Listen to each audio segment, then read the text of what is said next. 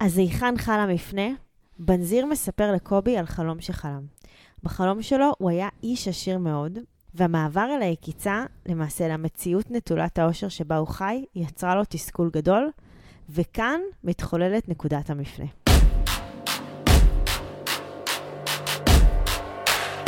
ברוכים הבאים למדברים השקעות עם עמית ואגר.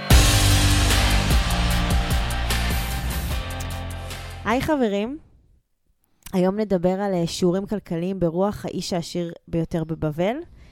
Um, הספר, uh, האיש העשיר ביותר בבבל, של ג'ורג' קלסון uh, מ-1926, הוא ספר שהוא אסופת משלים בבליים שעוסקים בסוגיית העושר וההצלחה הפיננסית של בני אנוש.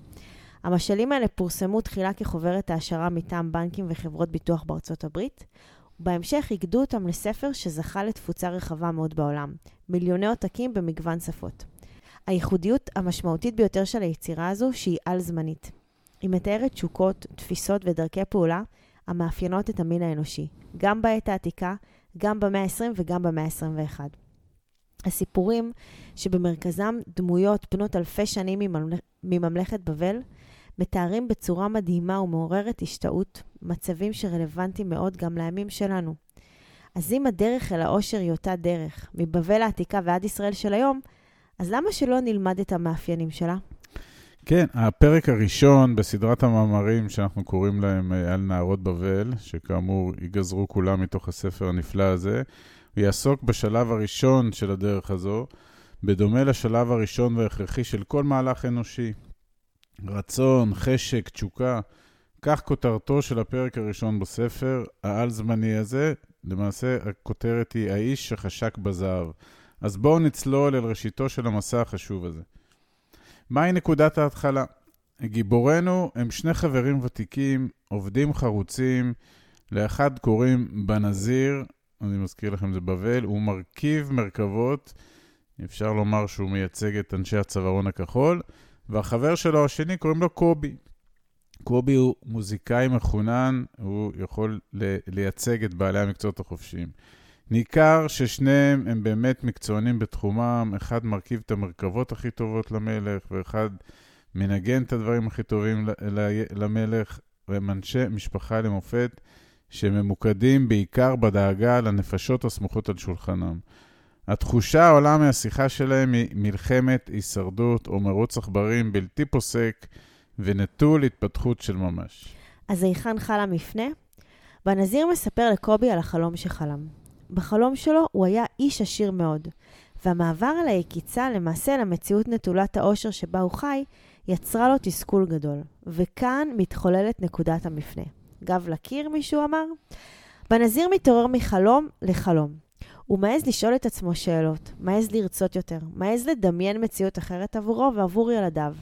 הוא מעז לתכנן מהלכים שיקרבו אותו אל המציאות הזו. נשמע לכם מוכר? כן, ואז מתרחשת ההפנמה. שני החברים החרוצים האלה מבינים, תוך כדי השיחה ביניהם, שההתמקדות שלהם ארוכת השנים בעבודה או בהישרדות היומיומית לא אפשרה להם ליצור את ההון הדרוש להגשמת החלומות. הם מבינים שהם לא חיפשו באמת אחרי ההון הזה. יש פה ציטוט, גרמת לי להבין מדוע מעולם לא מצאנו כל מידה של עושר. מעולם לא חיפשנו אחריו. הם גם מנסחים תובנה חשובה במיוחד. הזהב הוא לא הכל. יש להצטייד גם בחוכמה שבאמצעותה ניתן לנהל את הזהב הזה באופן שישמר אותו ויגדיל אותו. עושרו של אדם אינו טמון רק בארנק שהוא נושא. אז מהו כיוון הפעולה? בנזיר וקובי נזכרים בחבר שלהם, ארקד, שאפילו היה איתם באותה השכבה בבית ספר. הוא התחיל בדיוק כמוהם, והוא נחשב היום לאיש העשיר בבבל. הם מחליטים לפנות אליו ולקבל את העצות הטובות שלו בענייני עושר. אז בואו נהיה קונקרטיים יותר. כיצד לייצר הכנסה שתמשיך לזרום אל הארנק בכל מצב? גם אם אני אמשיך לשבת בחוסר מס על החומה, וגם אם אסע לארצות רחוקות. אז איך משהו שקרה בבבל לפני 3,500 שנה פוגש את מודל הרפת של עמית והגר? נקודת הפתיחה של הספר הנפלא הזה, הוא יציאה ממרוץ עכברים אל עבר החופש הכלכלי, היא כאמור שאלת השאלות. התעוררות מחלום לחלום. העזה לנסח באופן חד וברור את התשוקות שלנו. לתפיסתנו, רק אדם שעוצר כדי לשאול את עצמו מה הוא רוצה מהחיים, מה הוא רוצה מעצמו ומהסביבה שלו, ואדם שהבין שהמזל הוא תוצר של עשייה ולא של ציפייה לנס האלים, רק אדם כזה יוכל להניע מנגנון שיניע אותו אל החופש. קרי, קניית הזמן והמרחב והגדרת מודל החיים הרצוי. מנקודת הפתיחה הזו של הכרה בזכות לחיות בשפע, אנחנו חייבים לגבש תוכנית עבודה, שכמו בעבודה, כוללת סימון יעדים, הגדרת לוחות זמנים, פנייה למומחים, במקרה שלנו שחקני אלפא, ונקיטת צעדים. רכישת פרות, שלאחר השקעה נכונה, הם יניבו זרם חלב בלתי פוסק, או שאפשר גם עץ אבוקדו, שטיפול נכון ואיכותי בו יגרור תנובה של מזון על.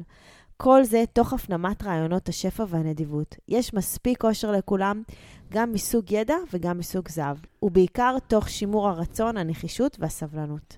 אז שני החברים המקסימים האלה שפותחים את הספר, הם אה, מפה מתגלגלים הלאה. בפרקים הבאים של הסדרה הזאת אנחנו נביא עוד שיעורים כלכליים נוספים שמלמד אותנו האיש העשיר בבבל, אותו ארכד. בינתיים אנחנו מזמינים אתכם להצטרף אלינו למסע של הכרה, של למידה ושל מעשים. אתם מוזמנים אלינו לאתר, לקבל שם יריעה רחבה של ידע העוסק בבניית חזון, בתכנון יעדים ובנקיטת מהלכים שיקדמו אתכם לעבר חופש כלכלי. תודה רבה. אז עד כאן להפעם. כרגיל, שמחנו מאוד לשתף בידע ובניסיון שלנו. מקווים שנתרמתם.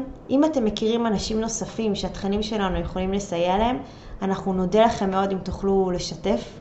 אה, וכמובן, אנחנו שוב פעם מודים לכם על כל הפרגון והתמיכה וההודעות, וכך שאתם אה, מאוד אה, נעזרים בתכנים שלנו.